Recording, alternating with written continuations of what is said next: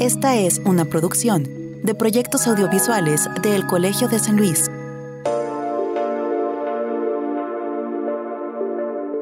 Fuera de lo doméstico, poco se habla de la importancia de la mujer en la historia. Han sido invisibilizadas de las historias nacionales, del arte, de la ciencia, del deporte, de los movimientos sociales y casi en general de cualquier ámbito de las sociedades. Hasta hace muy poco se les comenzó a mencionar tímidamente y casi por obligación después de que los estudios de género y los feminismos hicieran palpable esta injusticia. Es de esperarse que pase lo mismo con respecto a su presencia en la historia laboral y de los movimientos obreros. Los preceptos morales y creencias sobre los atributos naturales, entre comillas, de las mujeres han hecho que se les encasille únicamente en cierto tipo de trabajos adecuados para esos supuestos atributos. En general, trabajos de cuidados o manuales que requieran la destreza y delicadeza atribuida a las mujeres. Algo así sucedió con la llegada de la agroindustria fresera al Valle de Zamora, Michoacán, donde algunas labores de esta actividad primordial para la economía del lugar han sido delegadas a mujeres obreras partiendo de los estereotipos mencionados. ¿Qué clase de trabajo realizan? ¿Qué ideas o estereotipos de género se refuerzan con esta clasificación del trabajo? ¿Cómo influye esto en las condiciones laborales de las mujeres zamoranas?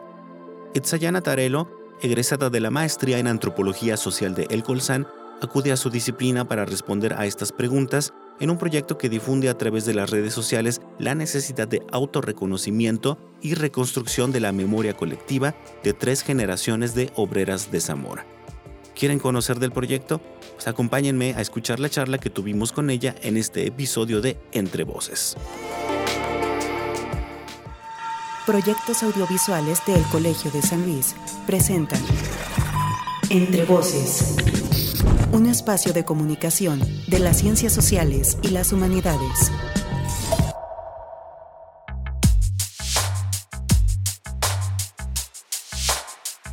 Hola a todos y todas, bienvenidos a un episodio más de Entre Voces, el espacio de comunicación de las ciencias sociales y las humanidades del Colegio de San Luis, Centro Público de Investigación de El CONACIT. Mi nombre es Israel Trejo y me da mucho gusto saludar a todos los que nos oyen en los jueves por la tarde a través de Radio Universidad de la Universidad Autónoma de San Luis Potosí, ya sea en el 88.5 en la capital o en el 91.9 de la ciudad de Matehuala. También gracias a quienes nos oyen los viernes en la mañana en la retransmisión que tenemos en la radio del Colmich, esta interesante apuesta radiofónica en línea del Colegio de Michoacán. Y también gracias quienes nos oyen y nos ayudan a compartir estos contenidos en las plataformas digitales. Les recuerdo que nos pueden hallar en Spotify, también búsquenos en Mixcloud y en Google Podcast. Memoria colectiva de las obreras de Zamora es un tema de investigación, pero también es el título de una página de Facebook y de una de Instagram que eh, utiliza Itzayana Tarelo, egresada de la maestría en antropología social del Colegio de San Luis, para intentar hacer visibles eh, los aportes y la importancia del trabajo femenino en la industria de Zamora, particularmente en la agroindustria fresera. Como bien sabemos, Zamora es uno de los principales productores, y no el que más, eh, de fresa em, de México.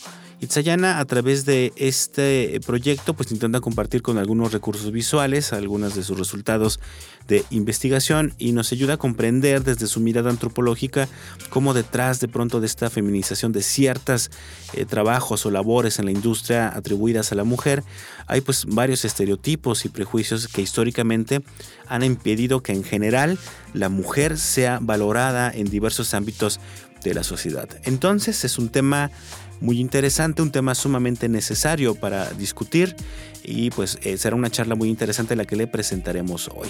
Antes de empezar con la entrevista, pues lo invito a que conozcamos un poco más de nuestra invitada, Aitzayana Tarelo, en nuestra sección de reseña y después iniciamos ya con nuestra charla.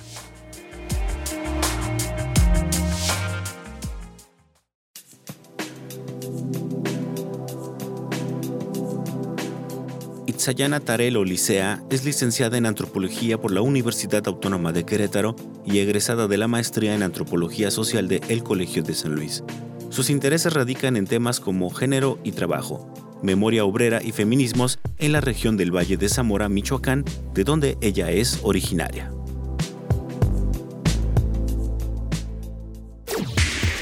Entrevista.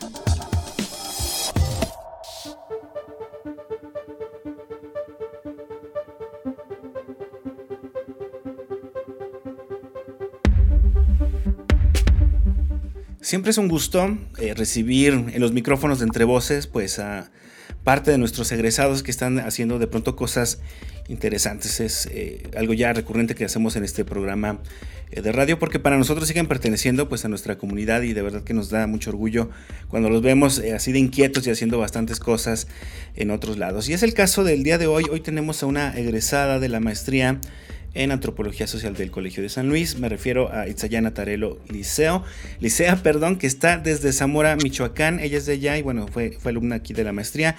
Y bueno, Itza, de verdad, eh, qué gusto tenerte en los micrófonos de, Entre Voces, además para charlar de un proyecto eh, que a mí me parece muy pertinente, muy interesante. ¿Cómo estás? Muy bien, muchas gracias, buenos días y gracias por el espacio.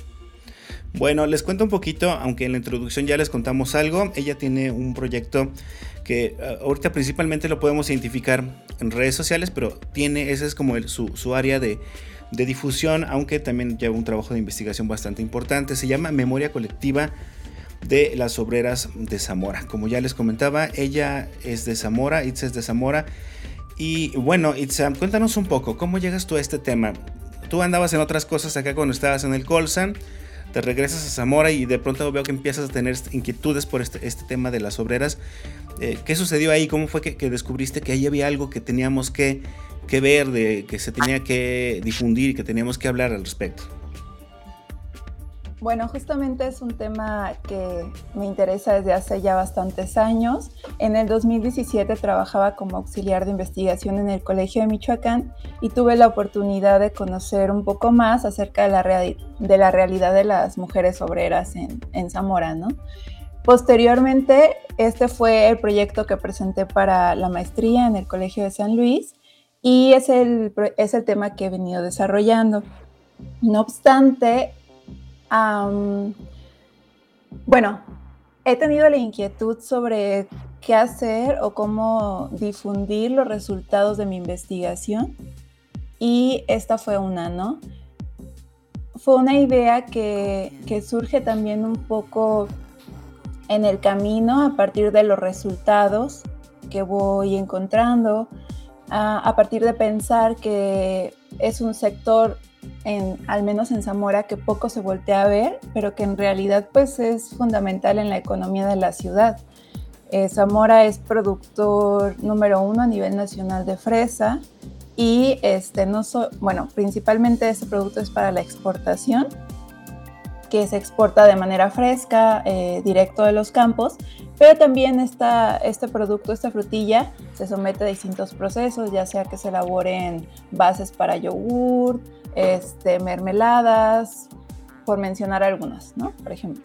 Entonces, este, alrededor yo creo que del 90% del personal que trabaja en este tipo de industrias son mujeres. Entonces, bueno, em, pues este tema empieza a llamar mi atención, te comento desde hace algún tiempo, pero fíjate que conforme ha avanzado el tema o he avanzado en esto, me doy cuenta cada vez más acerca de las implicaciones que tiene el tema con mi vida personal, que a veces creo que no las hacemos conscientes, pero están ahí, ¿no? Y esto tiene que ver con que, bueno, pues soy mujer originaria de Zamora, como, como lo mencionas al inicio, pero también este, pues fui formada bajo una ideología católica. Esto es muy importante y más adelante te voy a contar por qué. Y también, pues en realidad el origen de mi familia, eh, mi familia es migrante, o sea, nadie es originaria de, Zamora. Mi madre migra en el, durante este periodo del boom fresero, que es en los años 60, más o menos, 70, este, a Zamora, igual mi padre, ¿no? Mi padre es de un pueblo que se llama Purépero, de aquí en Michoacán, y ambos migran este, a partir de esta bonanza económica o este crecimiento que comienza a generar la, actividad fresera. Entonces, bueno, conforme avanza el tiempo me doy cuenta cada vez más de las implicaciones que tiene este, este tema en mi vida personal. Claro, ahora que mencionas esto de, como de la importancia de, esta migración en el boom fresero, eh, tal vez valga la pena hacer un poco de historia sobre, sobre la industria fresera. En Zamora eh, quiero entender que no siempre ha estado ahí, sino que tuvo una, un momento de llegada. Platícanos un poco cómo es que llega la industria eh, o la agroindustria fresera a Zamora, qué se hacía antes y qué cambios empieza a ocasionar precisamente en, en esta ciudad. Fíjate que Zamora se ha distinguido por ser un lugar prodigioso para la agricultura desde siempre, ¿no? Anteriormente se cultivaban eh, semillas como trigo, eh, después pasa a un cultivo comercial, que es el cultivo de papa y de fresa, y este cultivo pues era principalmente para distribución en mercados nacionales. Em, hay algo muy curioso y tiene que ver con el desarrollo de la agroindustria fresera en Irapuato. No sé si has escuchado que anteriormente Irapuato pues era productor número uno de fresa. Con el tiempo Zamora lo desplaza, pero en los años 50, a inicio de década, en Irapuato surge la primera procesadora de fresa. Y entonces la demanda era tanta que las tierras de Irapuato, por así decirlo, los cultivos, no alcanzaban a, cubrir esta demanda. Entonces eh, eh, estos empresarios acuden a Zamora para hablar con los agricultores y, pedirles que por favor comiencen a producir fresa para ellos. Entonces es así que se introduce el cultivo de la fresa en Zamora y bueno, comienza a priorizarse porque claramente eh, genera más ganancias económicas para los, los agricultores, ¿no? Entonces, este, comienza a crecer el cultivo de la fresa en Zamora y, y a la par, bueno, este grupo de, empresarios piensa, bueno, quizá es más costoso trasladar la frutilla hasta Irapuato y entonces prefieren construir las primeras procesadoras o industrias de fresa en Zamora. La primera de la que se tiene registro llega al municipio de Jacona en 1960. Como breve paréntesis, Jacona es un municipio que está conurbado a Zamora, o sea, son, son vecinos y tienen una relación muy, muy estrecha, ¿no? Ya sea porque las personas trabajan de Zamora, trabajan en Jacona, viceversa, este, entonces ambos lugares pues podemos, y bueno, también es mi región de, de estudio, ¿no? Entonces, bueno, es así que llegan las, congeladoras y comienzan a este, contratar principalmente a mujeres.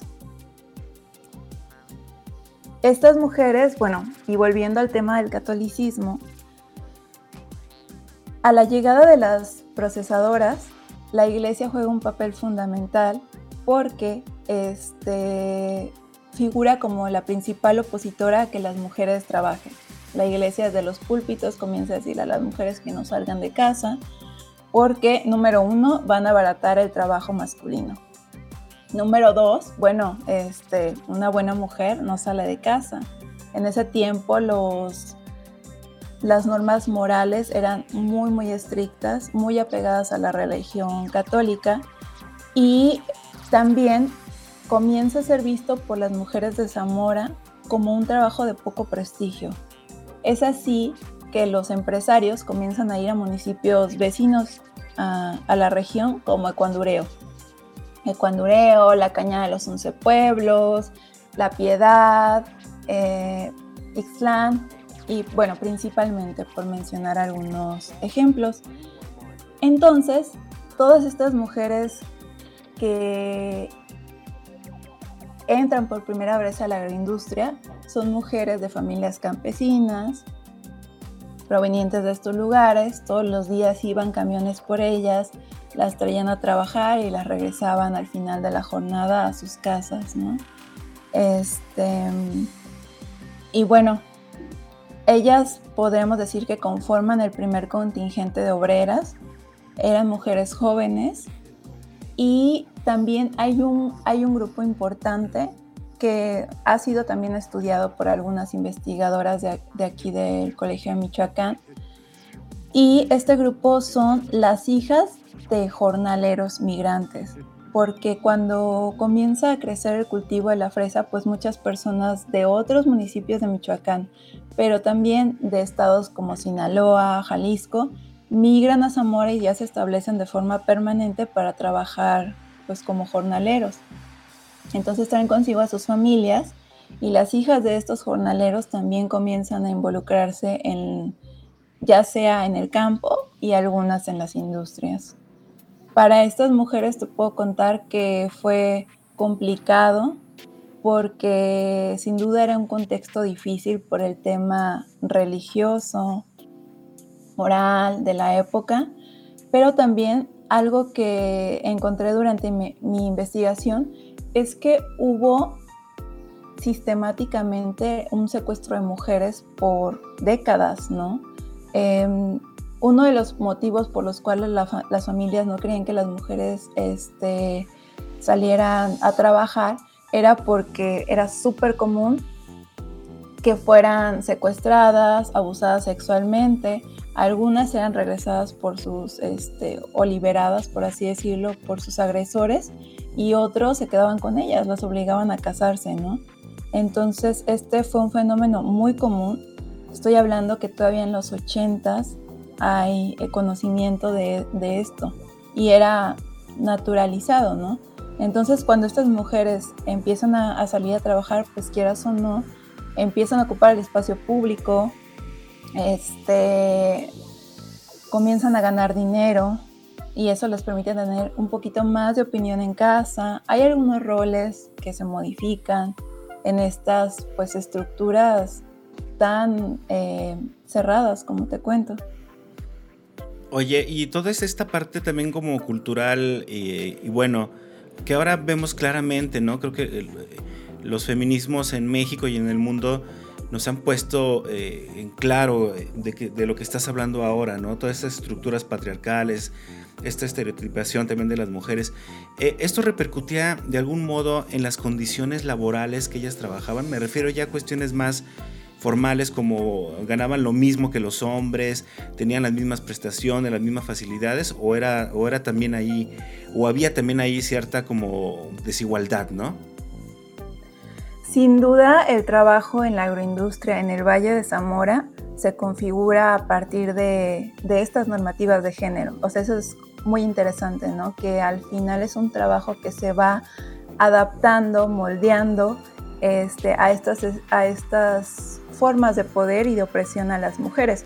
Una parte importante es que en, en el pasado el cultivo de la fresa era solo una temporada, bueno, aún lo es, ¿no? Pero el trabajo en las industrias solo duraba este, de noviembre a mayo. El resto de los meses las personas eran despedidas y las industrias no, tenían movimiento, ¿no? Con el paso del tiempo, pues los, empresarios comienzan a darse cuenta que es un desperdicio tener tantos meses la maquinaria este, detenida, entonces comienzan a introducir nuevos productos como mango principalmente, brócoli, coliflor, Em, ahorita se trabaja una amplísima variedad de, frutas, verduras, este, pero bueno, entonces el carácter temporal de este trabajo, podríamos decir que, que los empresarios decían, bueno, pues es que es un trabajo para mujeres que están en la casa, este, van a venir aquí a hacer algo que ya saben, ¿no?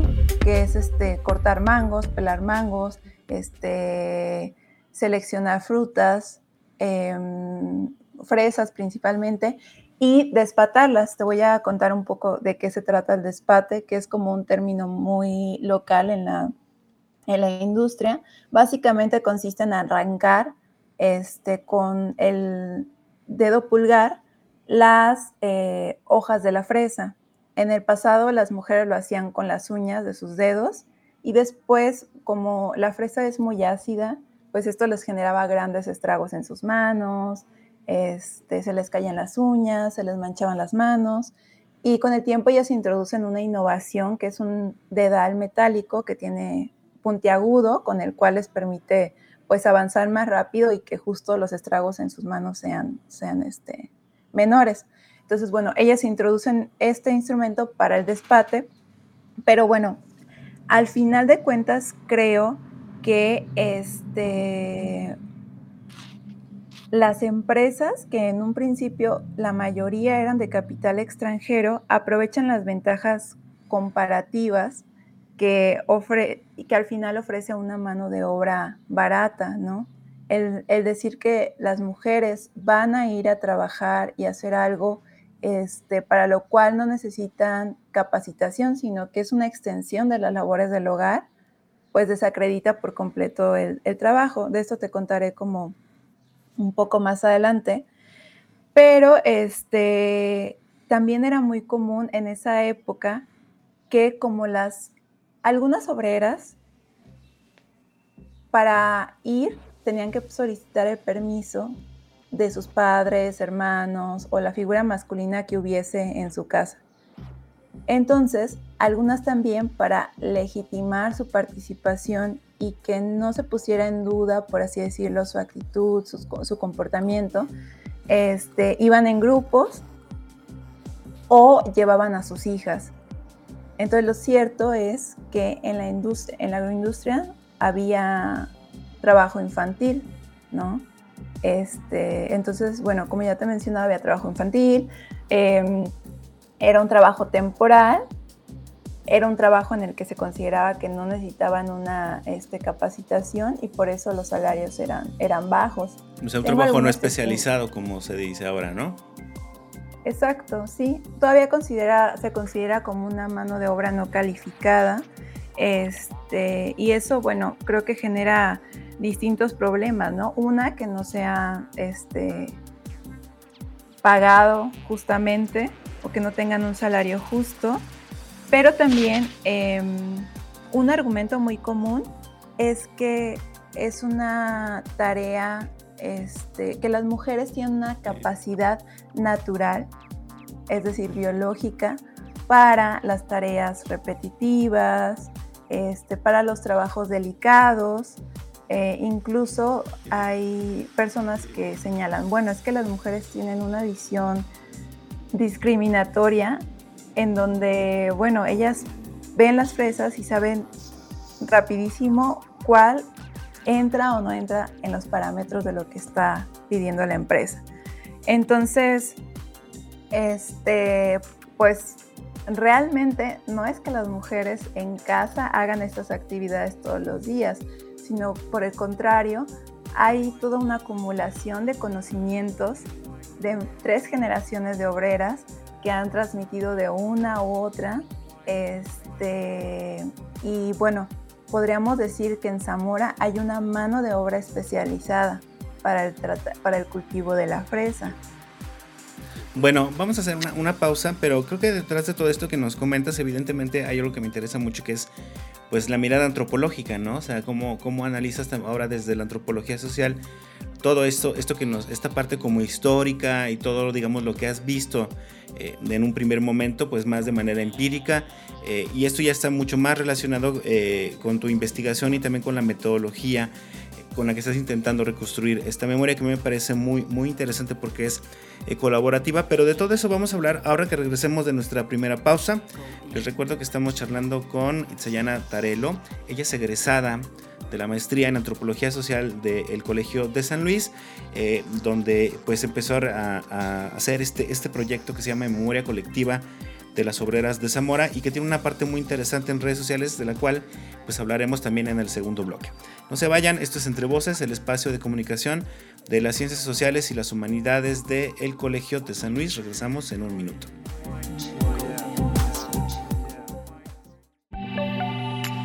Estás escuchando entre Voces, el programa de radio del Colegio de San Luis.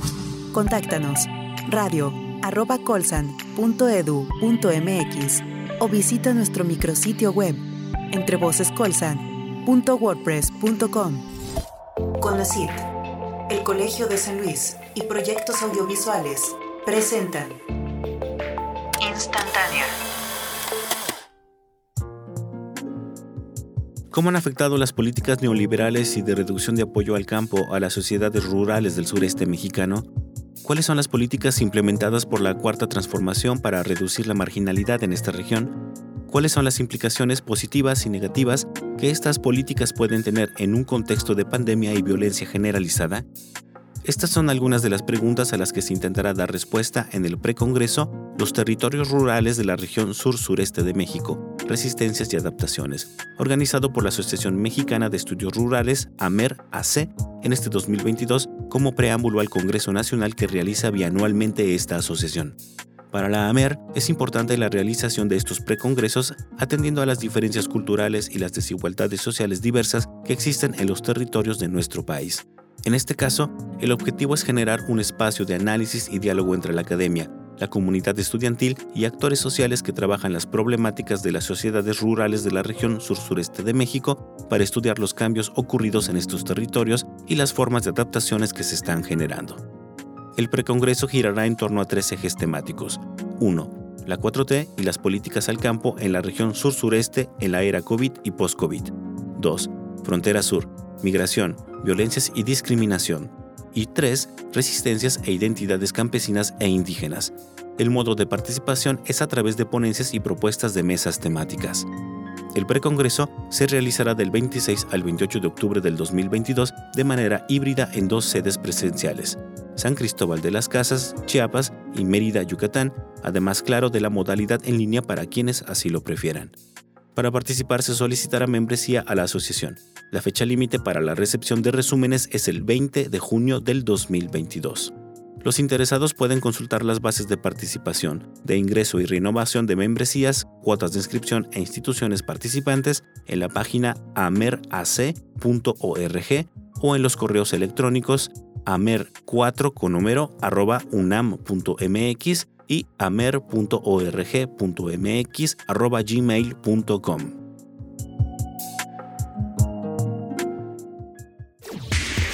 Entrevista.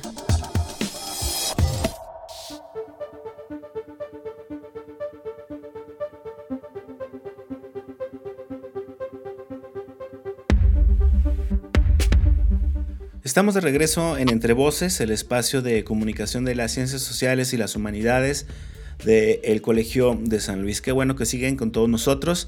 Mi nombre es Israel Trejo. Saludo nuevamente a las personas que nos escuchan en San Luis Potosí Capital y en la ciudad de Matehuala a través de las dos frecuencias de Radio Universidad de la Universidad Autónoma de San Luis Potosí. También a la gente eh, que nos escucha los viernes en la mañana en la radio del Colmich allá en Zamora precisamente. Un saludo a todos ellos y también gracias a quienes nos escuchan y eh, comparten también nuestros contenidos a través de las plataformas eh, digitales. Estamos en Spotify, también nos pueden encontrar en Mixcloud y en Google Podcast. Por si le interesa esta charla, quiere recuperar algún dato o algo por el estilo, pues ahí pueden escucharlas nuevamente y pueden compartirlas. Nos dará mucho gusto de verdad que nos ayuden a difundir nuestros contenidos. Les recuerdo que hoy estamos charlando con Itzayana Tarelo. Ella es egresada de la maestría en antropología social del Colegio de San Luis. Está allá precisamente en Zamora, eh, Michoacán, en este momento, donde está realizando una investigación que se llama Memoria Colectiva de las obreras em, de Zamora, que bueno, intenta reconstruir pues de una forma eh, colectiva y además colaborativa eh, la memoria de más de tres generaciones de obreras de la agroindustria del Valle de Zamora a través bueno, de, las redes sociales, de recursos visuales, eh, de algo que, nos irá contando también ya en este segundo bloque. Pero bueno, Itza, hablamos en, el primer bloque pues nos diste algo así como un, acercamiento a quienes no conocemos de cerca em, lo que pasa con la agroindustria en, Zamora, ¿no? Eh, cómo surge, cómo se involucra la mujer en este tipo de trabajo, más o menos en qué eh, condiciones eh, trabaja. A mí me interesa mucho saber ya desde tu punto de vista como antropóloga, tú nos hablabas que ya estabas detectando que había como una, un discurso de, un poco hasta biologista, ¿no? De, decir que las mujeres tenían este talento natural para las amoras, para, perdón, para la agroindustria o para la selección eh, de las fresas, ¿no? Pero en términos, digamos, como más eh, profundos, ¿qué otras cosas estás detectando tú desde tu ojo antropológico, por así decirlo? Bueno, la realidad es que este discurso ha servido para justificar la contratación de mujeres, para priorizar su mano de obra, pero realmente este, los argumentos que generalmente dan los empresarios los supervisores e incluso las mismas obreras acerca de por qué se prefieren a las mujeres, este, el, trasfondo, o sea, el trasfondo es que pueden pagar un salario eh, menor, que justo esta es una industria que se ha adaptado a los, mm, ¿cómo decirlo?, a las estructuras eh, morales del lugar, en donde justo, por ejemplo, te comentaba, son trabajos, o esta industria, la agroindustria de la fresa, se caracteriza por ser mm, muy flexible y temporal. Entonces, por ejemplo, este es un, aunque actualmente ya se introdujeron nuevas frutas, verduras para procesar, cuando termina la temporada de fresa, más del 50% del personal es despedido. Entonces los empresarios dicen, bueno, es un trabajo que le viene bien a las mujeres porque así no descuidan su tarea de el hogar, no descuidan su labor como madre, ¿no? Este es un trabajo que en la mayoría de las empresas se caracteriza por carecer de prestaciones laborales. Solo aquellas procesadoras que son de capital extranjero son las que ofrecen o atienden a todas las prestaciones de ley para las trabajadoras, ¿no? De allí en fuera, este, realmente no se otorga nada a las, a las, a las mujeres, a veces ni siquiera el uniforme, porque tengo que, que hacer este, una pausa para contarte que existen, por así decirlo, que yo identifico tres tipos de industrias. La primera o la más en, la escala, eh, la más pequeña, es la maquila. En la maquila se realiza un proceso primario en el cual únicamente se le quita la hoja a la fresa y se selecciona. Las congeladoras se realiza el mismo proceso, pero tienen una infraestructura un poquitito este, mayor para congelar fresas o para incluso hacer este tipo de cajitas que luego vemos en las ferias de fresas azucaradas, que en la industria se le llama purepac.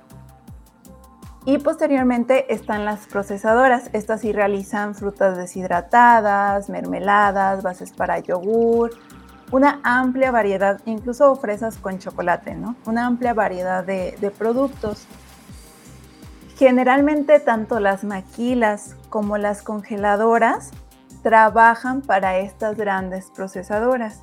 Entonces estas grandes procesadoras de repente pues tienen estos discursos eh, de compromiso social en donde, bueno, nosotros sí damos todas las prestaciones de ley a las mujeres y estamos en contra del trabajo infantil, pero en realidad tanto en las maquilas como en las congeladoras se acepta y todavía se reproduce el trabajo infantil. Hay menores de edad trabajando ahí. Entonces realmente esas personas, esos, niños y niñas, están trabajando por estas grandes procesadoras, ¿no? Claro, no, no, eh, directamente, pero de forma indirecta ahí están, ¿no? Exacto, exacto. Entonces, este, en realidad esto, mm, te repito, este, este discurso sobre acerca de biologicistas, sobre por qué se prefiere a las mujeres, realmente es tramposo, ¿no?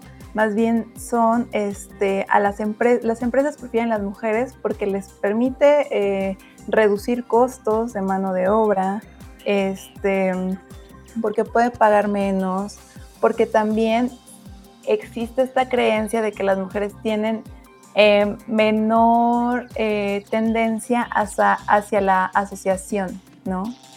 Y bueno, esto es, esto es falso, por así decirlo, de hecho, uno de los resultados importantes que, encontré durante mi trabajo de investigación tiene que ver con los movimientos sindicales de la década de finales, bueno, finales de los 80s, inicio de los 90s. Hubo dos muy importantes. El primero de ellos fue frutas refrigeradas. Este, digamos que esta empresa, después de, bueno, las, las obreras se van a, a, huelga y cuando ganan la huelga, la empresa pasa a sus manos y por algún tiempo intentan hacerla funcionar como una cooperativa. Este, esto dura tres años y posteriormente la cúpula sindical comienza a vender las propiedades y el grueso de las obreras se queda sin nada de este reparto. Hay otro ejemplo muy emblemático que es el de la congeladora estrella. La congeladora estrella estalla la huelga en el año de 1990 y dura, duran 10 años en resistencia. Acá la líder sindical fue Flora Tapia y no le, ella muere antes de ver los frutos de, de esta lucha. Pero actualmente la empresa sigue funcionando. Lo que han hecho las mujeres que están al frente de ella es rentar eh, en las secciones del lugar para que particulares trabajen la fresa principalmente. Entonces, pues ah, es una historia con, muchos matices, pero de que se generan espacios de resistencia, o sea, que se generan resistencias en estos espacios que pueden resultar hostiles, las hay, ¿no? Porque incluso Em, un prejuicio frecuente sobre las obreras es que no tienen proyección a futuro. Este. Sí, y, claro que, eso, es, eso, es, falso, ¿no? Al contrario, ellas este, justo constantemente están pensando la forma de conseguir un trabajo que les permita una jubilación digna, este, que les dé un crédito de Infonavit, etcétera. Y este, pues en el cotidiano también hay resistencias que pueden no ser tan visibles, pero que están ahí, ¿no? Y tienen que ver como ir al baño y tardarse mucho, ir a tomar agua y tardarse más.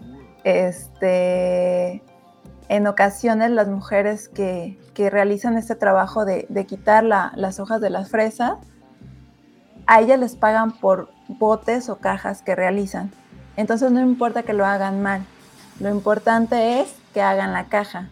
Posteriormente, todas esas fresas que no trabajaron o no, no despataron bien, las regresan y vuelven a ser sometidas al proceso y esto ya no se les retribuye, ¿no?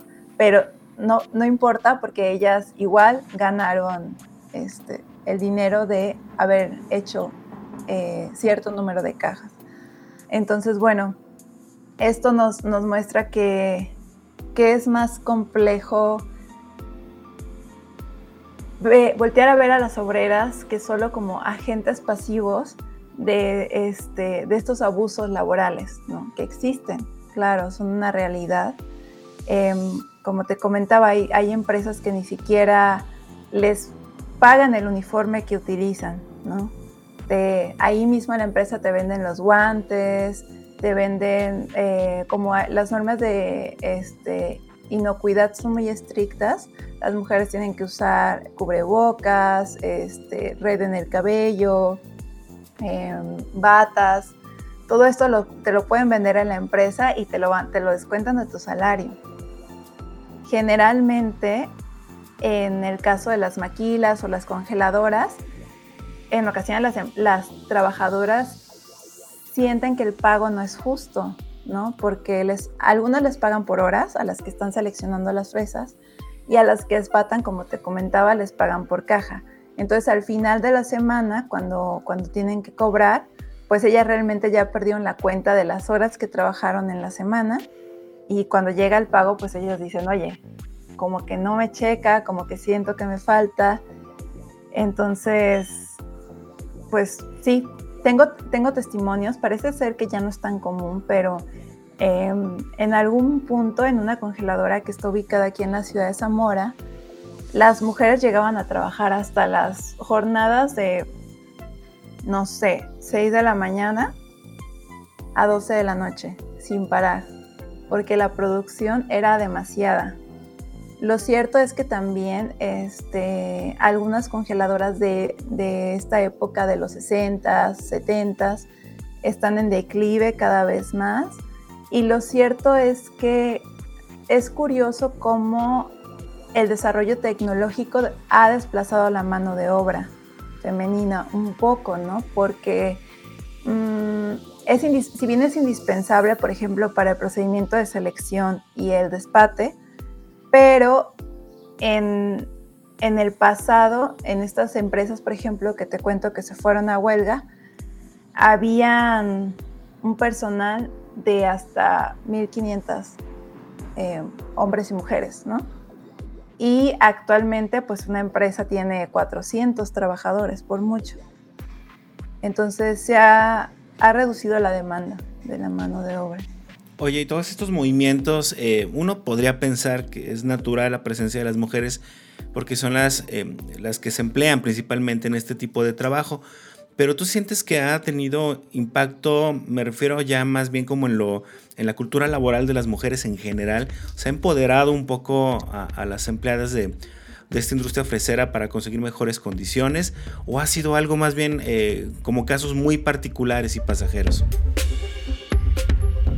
Creo que han sido casos particulares. Esto que yo te cuento de, los movimientos obreros realmente no está tan presente en la memoria de las generaciones este, más jóvenes. Em, algunas cosas sin duda se modificaron.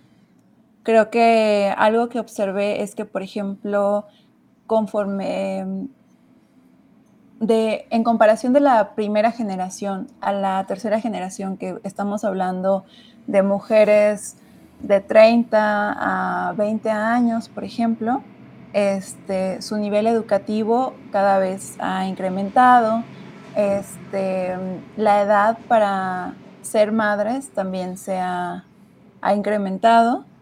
Y cada vez algunas tienen un discurso en donde piensan más acerca del desarrollo individual, ¿no? En tanto que las generaciones pasadas hablan más sobre eh, trabajar para la familia, por la familia. Entonces, creo que hay cosas importantes que se han modificado en, la, en esa cultura del trabajo, pero hay otras que, que siguen ahí presentes, ¿no? Este, en este sentido, hablando sobre, sobre las resistencias, un poco el objetivo de, este proyecto de difusión también tiene que ver con, bueno, rescatar los testimonios de las mujeres y que las generaciones actuales conozcan un poco más acerca de esta historia, de esta trayectoria que sus antecesoras este, tuvieron y también representa un guiño hablar de, la organización sindical, de la organización obrera, para las nuevas generaciones acerca de que existen otros caminos para organizarse, para pensarse. Entonces, pues bueno, em, este proyecto de difusión tiene, o lo estoy pensando en etapas, la primera de ellas tiene que ver con difundir la información que ya se tiene recopilada producto de esta investigación de, tesis y en un segundo momento recopilar más relatos, este, fotografías de, este, estos distintos grupos que, que identifico, ¿no? de esas tres generaciones de obreras y este, me gustaría o mi sueño, mi ideal es que se convierta en un espacio colaborativo en donde después las mujeres comiencen a enviar sus fotografías, sus testimonios, sus memorias y bueno, pues así dar, dar paso a la autorrepresentación. Oye, en esto que acabas de mencionar, eh, cuéntanos un poco cómo ha sido precisamente el proceso de recopilar estos testimonios y las fotografías, ¿no? Vas, me imagino, platicas con con algunas obreras o exobreras. ¿Y, y cómo ves sus reacciones, Itza? Eh, sucede este proceso que dices tú de autorreconocimiento, empiezan a reflejar ellas mismas que, su historia es importante de contar, o sea, entran en este proceso de reflexión.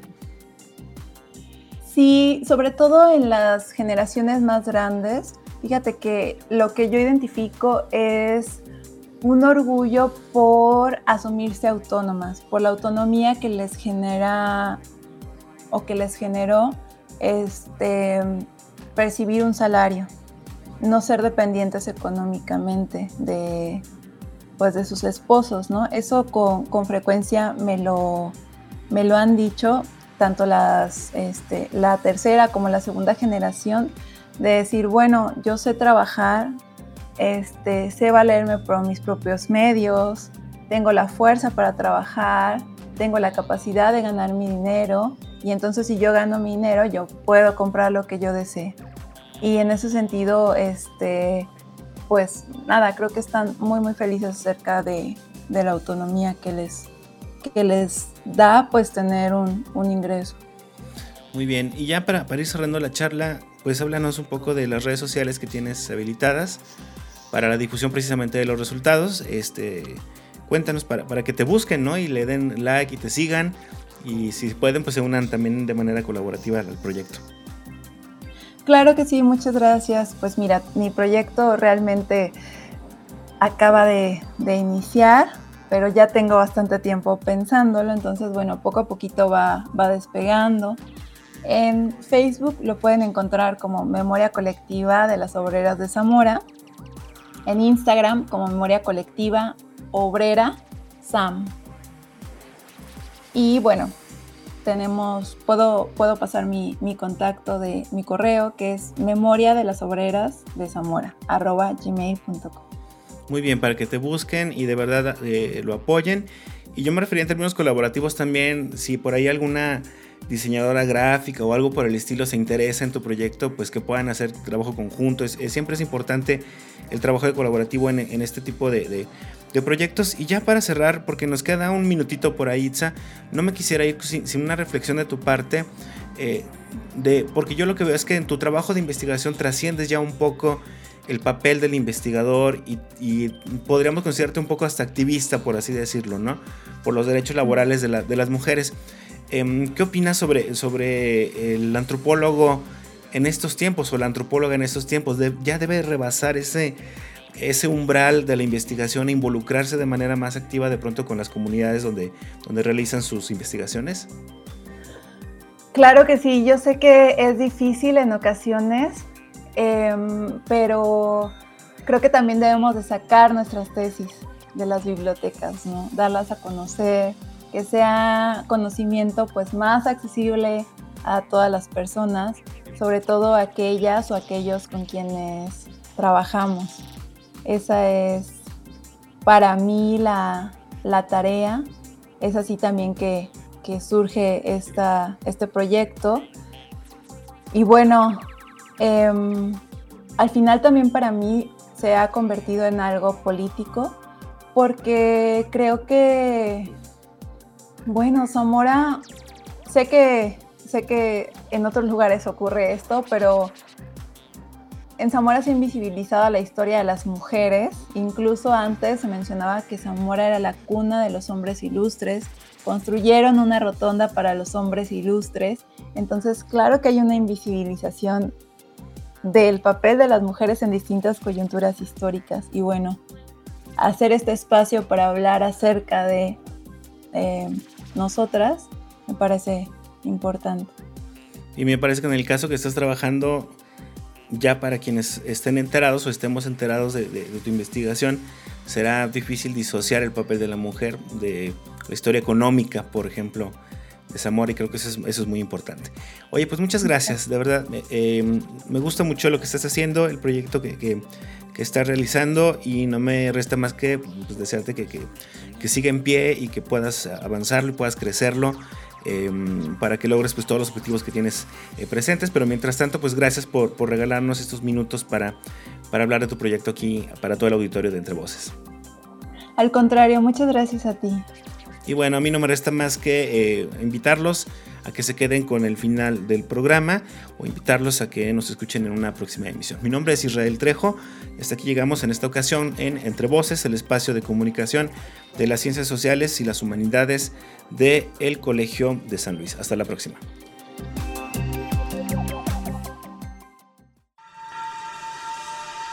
Esto fue Entre Voces espacio de comunicación de las ciencias sociales y las humanidades. Producción. Proyectos audiovisuales del Colegio de San Luis. Conducción y contenidos. Israel Trejo Muñiz. Realización. Lucero Negrete Espino.